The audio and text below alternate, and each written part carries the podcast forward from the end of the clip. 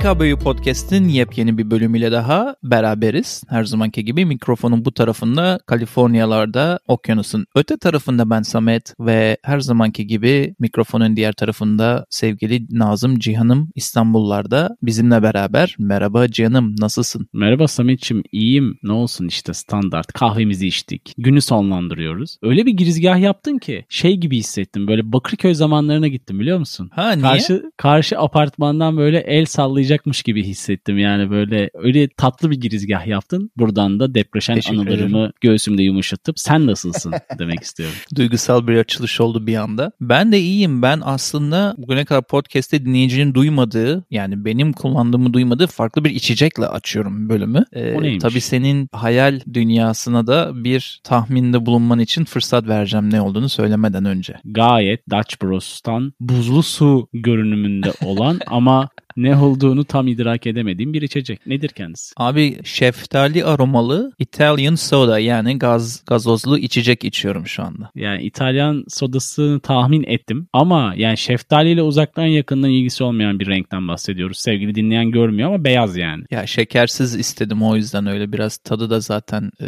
sacrifice. tadı, tadın, tadından da biraz ödün vermiş. Başka bir Dediğin şey gibi suya yakın bir içeceğe 5 dolarlık bir ücret vermiş oldum. Buradan da yaptığım seçimin ne kadar verimsiz olduğunu bir kez de anlamış olduk dinleyiciyle beraber. Şimdi e, bölüm konusuyla alakasız bazı şeylerden konuşuyoruz şu anda.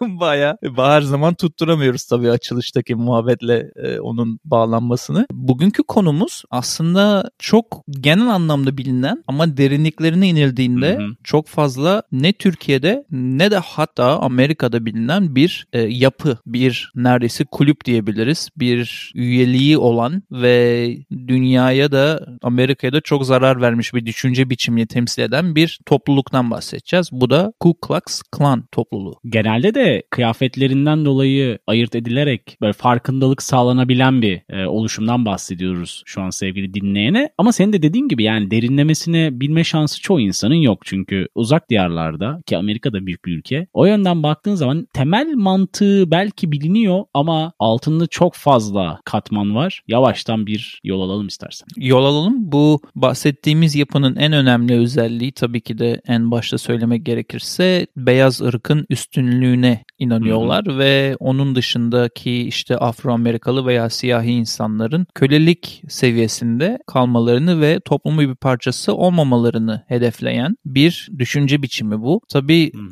Birazdan derinleri girince de anlatırız. Bu birazcık Hitler'in Yahudilere bakış açısıyla paralellik gösterdiği için kurulduktan sonraki ilerleyen zamanlarda da bu konuyla alakalı da bazı bağlantılar oluyor bu yapının. Şimdi aslında kafamızda bunu üçe ayırabiliriz. Yani üç kere Evet. KKK'in ortaya çıkıp kaybolması diyelim. Bunlardan birincisi 1865'lerde falan ortaya çıkıyor. Günümüzde de bu Confederate flag dedikleri konfederasyon bayrağını insanların asmasının neden bazı kesimlerce kaba kabul edildiğinin sebebini söyleyeceğim. Konfederasyon ordusundan atılan eski mensupların kurduğu düşünülüyor. Ku Klux Klan'ı Hmm. ilkini. Oradaki bağlantı o. Bak insanlar hep onu merak eder. Niye konfederasyon bayrağını Evet. bu kadar aynen bu kadar Selleştirip kullanıyorlar belki de. Evet neden saygısızlık olarak görülüyor diye merak ederler. Bunun derin sebebi bu. Sonra çok özetleyip sonra detaylara beraber gireriz. İkincisi işte daha sonrasında kuruluyor. Çünkü orada daha farklı dinamikler söz konusu. 1920'lerde falan oluyor bu. Çok farklı bir e, toplum var ve çok farklı bir Dünya, dönemden evet. geçiliyor. Great Depression'lar şunlar bunlar. Sonra da üçüncüsü de işte bu 50'lerde 60'larda az önce bahsettiğim paralellikle ilgili de durumlar var. Böyle kuruluyor. Üçe bölünüyor yani bu. İstersen önce bir kısaca ilk Ku Klux Klan'dan biraz girelim. Şimdi esas kuruluş zaten hani birinciyle başlıyor dediğin gibi ve zamanlama olarak da o dönem Amerika'nın radikal yenilenme politikalarına da denk geliyor. Çünkü Cumhuriyetçiler başa geçiyor ve onlar bir eşitlik politikası gütme amacıyla ortaya çıktığı anda bir bakıyoruz bunlar karşılarında Ku Klux Klan'ı buluyor ve bunlar aktif bir şekilde örgütlenmeye çalışıyorlar ama lokaller baktığın zaman öyle değil mi Samet? Yani lokaller Amerika'nın tamamına ulaşma imkanları pek yok ve o şekilde evriliyorlar. Tennessee, Tennessee civarında evet. daha etkin olan lokal bir Ku Klux Klan var ki zaten bu ilk bölümün bunun üzerine çok durmaya gerek yok çünkü çok fazla varlık gösteremedikten sonra Evet. kendi içindeki organizasyon eksikliğinden ve uğradığı işte kriminal ve sadist eylemler sonucu uğradığı yaptırımlardan hı, sonra bir şekilde bastırılıyor ve kayboluyor gibi bir şeyle özetleyebiliriz. Bunun en önemli özelliği de 1870'ten sonra Cumhuriyetçi eyaletlerin bunu engellemek için yasalar çıkarması ve bu yasaları da federal otoritelere atfetmesi. Yani bir yetki ikilemi yaşamadan üst tarafa taşıması onların ilk döneminin sonunu da hazırlıyor bence Samet. Bence de öyle kesinlikle katılıyorum. Sonra işte 1915-1920 civarı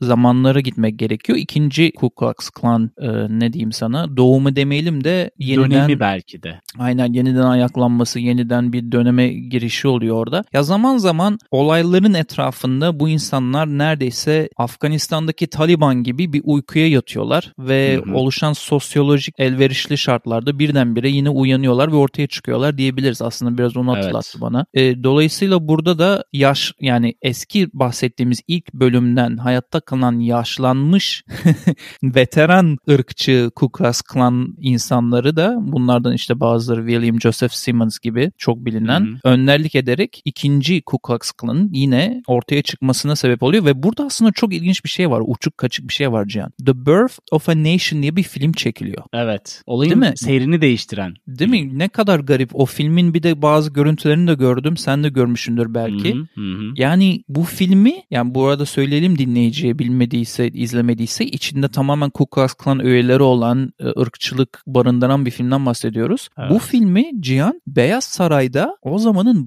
başkanı bile oynatmış. Yani kafayı yiyeceğim.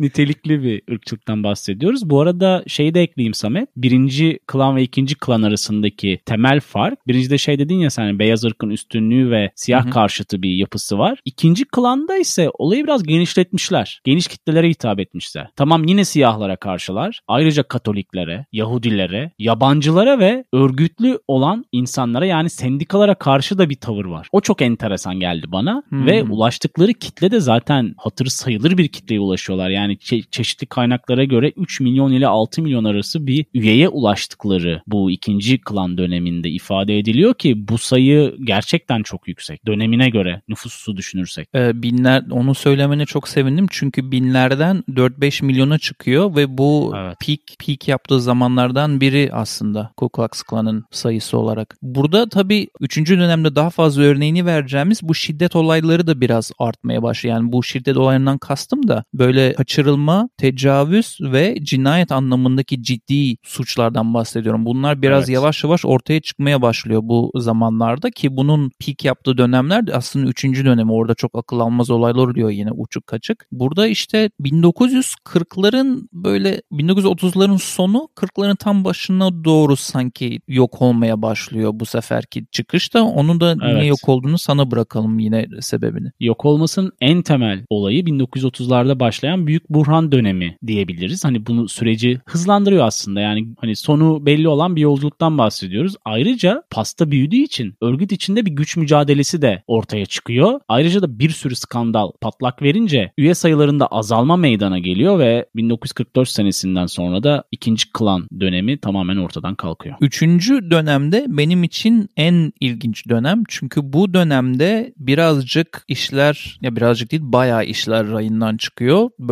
ulusal anlamda ve da hatta dünya basınında yer bulacak birkaç tane ses getiren eyleme neredeyse büyük bir terörist organizasyonmuş gibi e, eyleme imza atıyorlar. E, senin dediğin gibi Great Depression yani bu Bonnie ve Clyde'ın yaratılmasına da sebep veren başka bölümde konuştuğumuz büyük buhrandan sonra birazcık ortalıkta görünmüyorlar. Hatta şöyle ilginç bir anekdot buldum. O zamanlarda dağılmasının bir başka sebebi de Cihan bu o kadar çok fakirlik varmış ki onların aylık aidatını üyeleri ödeyemiyor diye teker teker çıkmaya başlamışlar kulüpten.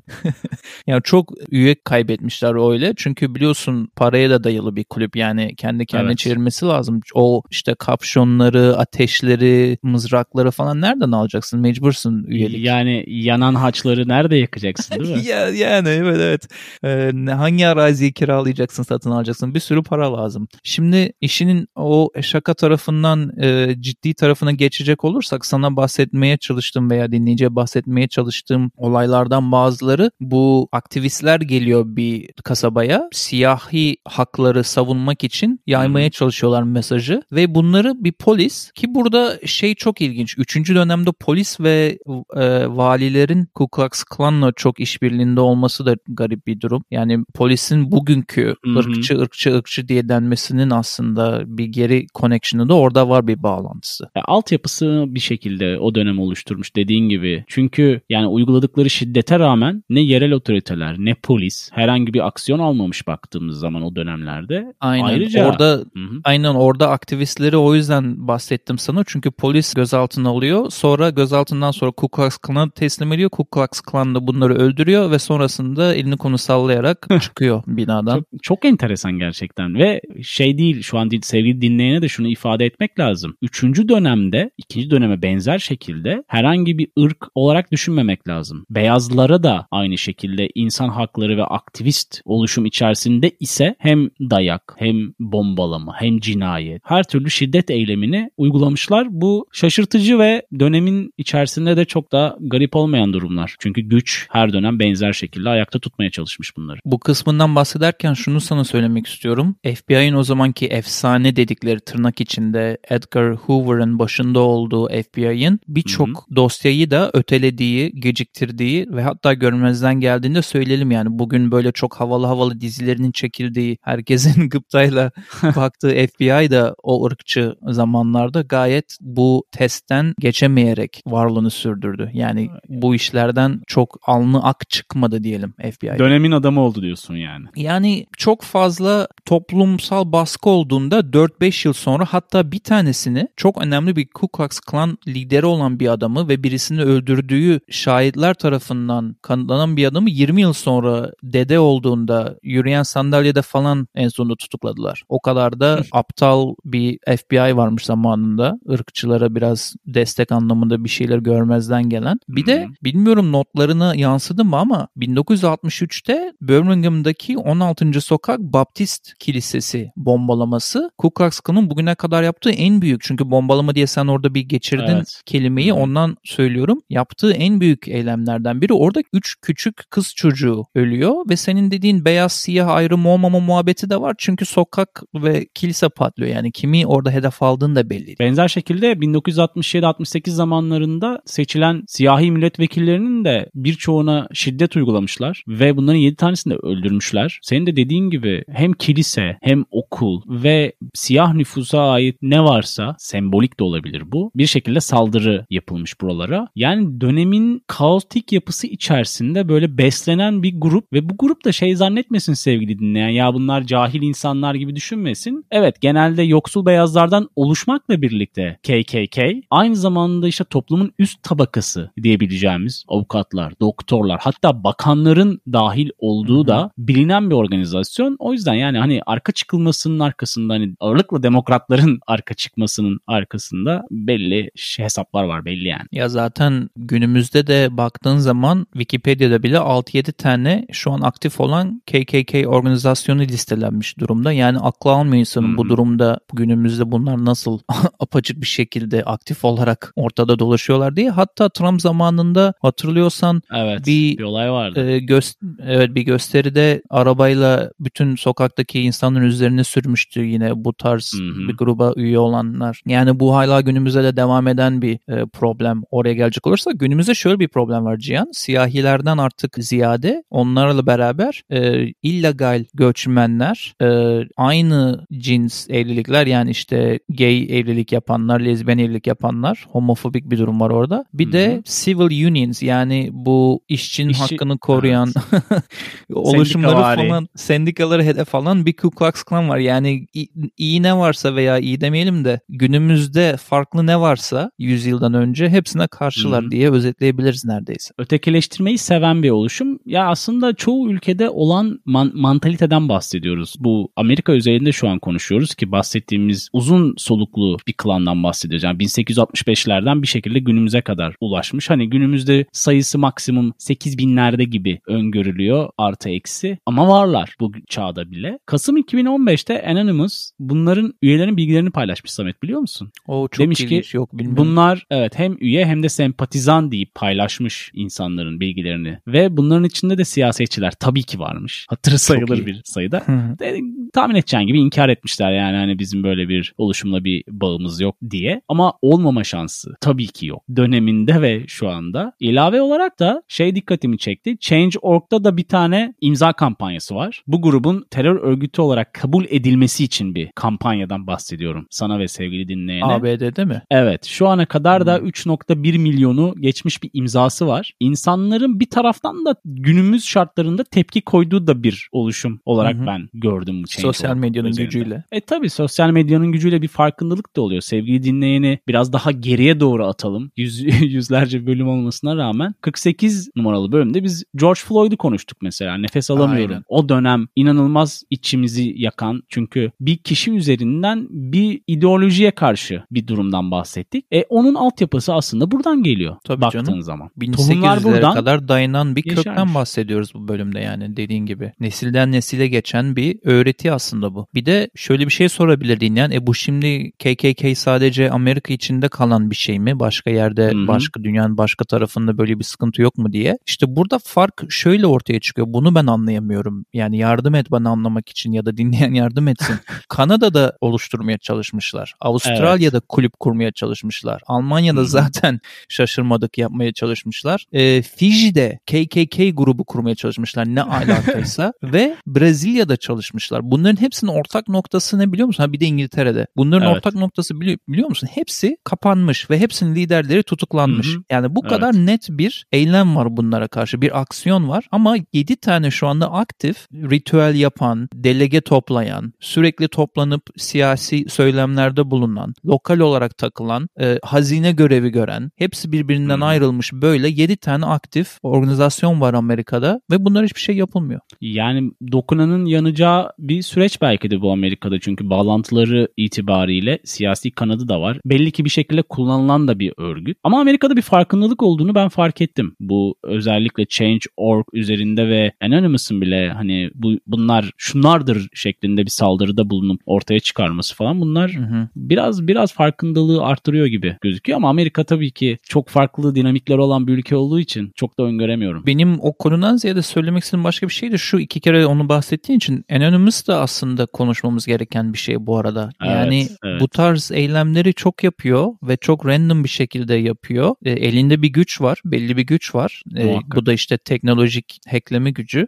ve bunu iyiye en azından görünürde iyiye kullandığını varsayıyoruz öyle gözüküyor. Hı hı. Hatta bunun ucu Türkiye'ye de dokundu birkaç kere geçen Muhakkak. haftalarda. E, Evet. Bazı tweetler de attılar falan. Yani şöyle söyleyeyim o zaman ce- sana cevap olarak. Neonazilere ve KKK'lere zarar gelecekse ben de Anonymous'çıyım. Başıma bir şey gelmeyecekse.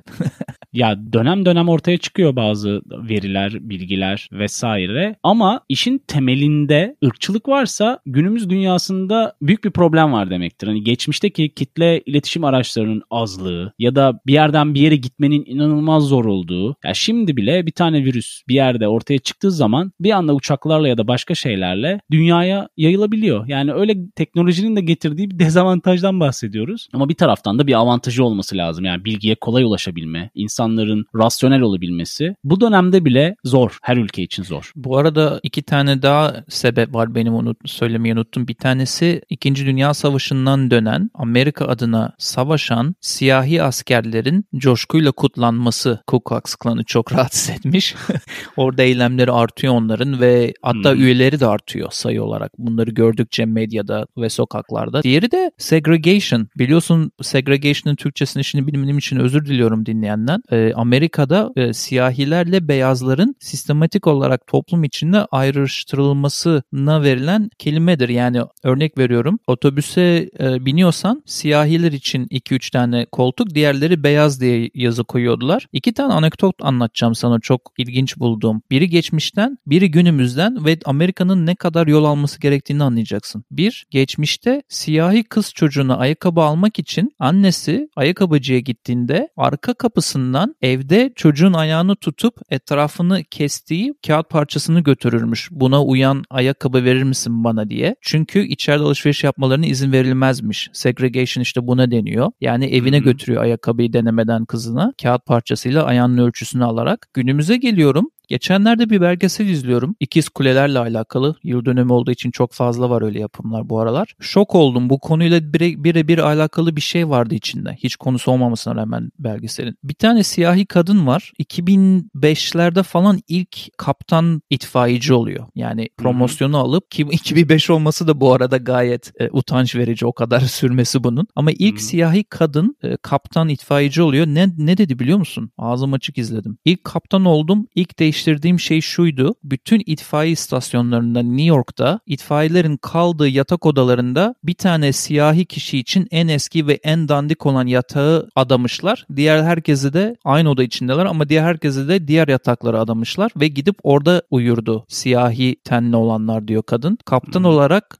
çalışmaya başladım istasyonda ilk yaptığım iş bunu kaldırmak oldu. Daha sonrasında da mahkemeye taşıyıp 5 yıl bununla savaşıp bütün New York'ta bu ayrışımı kaldırmış 2005 yılından bahsediyoruz bak. Yani dün gibi bir şey bu. Evet. E sonuç olarak dünyanın yaşadığı problemlerin Amerika versiyonu da diyebiliriz belki Samet. Ne dersin? Amerika'ya özgü diyelim. Bu kadar güçlü bir bu kadar güçlü bir ırkçılığın köklere kazındığı Almanya, Amerika dışında çok da dünyanın sorunu diyebileceğim bir şey olduğunu düşünmüyorum. Bu kadar köklü an- olması anlamında ama evet Amerika'nın kendine özgü köklü bir problemi diyebiliriz.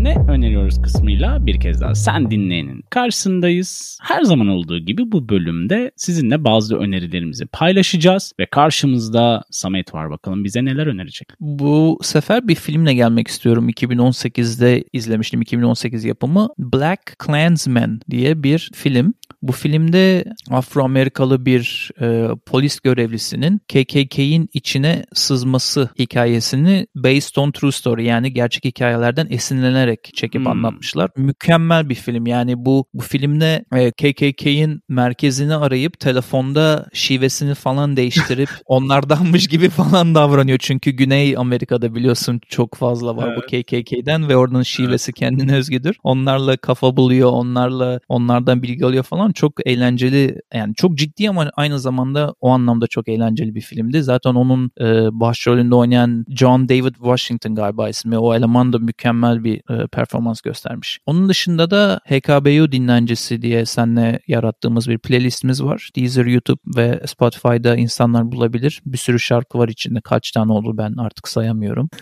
Saatine Oraya- bakıyoruz artık. Aynen. Toplam saatine bakıyoruz artık. Oraya da e, Depeche Mode'dan Only When I Lose Myself önermek istiyorum. Ve bu öneriyle beraber de merakla senin önerilerine kulak veriyorum sevgili canım. Ben de iki tane şarkıyla HKBU dinlencesine bir katkı daha yapmak istiyorum sevgili Samet. İlk şarkı Baltazar grubundan Losers. İkincisi ise Kings of Leon grubundan Echoing. Bunlar HKBU dinlencesi playlistimize eklenecek olan benim tarafımdan olan şarkılar. Teşekkürler sevgili canım. Bölümün sonuna geldik yine. Yine bir farklı bir bölüm oldu, bir farklı bir konu oldu. Yine konuşulmasını çok istemedikleri insanların özellikle burada konuşulmasını çok istemedikleri. Hatta komşumun biz bunu konuşurken karşı sokakta konfederasyon bayrağını dalgalandırdığı bir ortamda bir bölümü sonlandırmış oluyoruz. Dolayısıyla bizi dinlediğin için sevgili dinleyici çok teşekkür ediyoruz. Hepinizi de buradan tekrar diğer bölümlere gitmeniz için e, uğurluyoruz. sevgili Cihan'ın uğurlama el hareketiyle birlikte. Teşekkürler. Görüşmek üzere. Hoşçakalın. Hoşçakalın.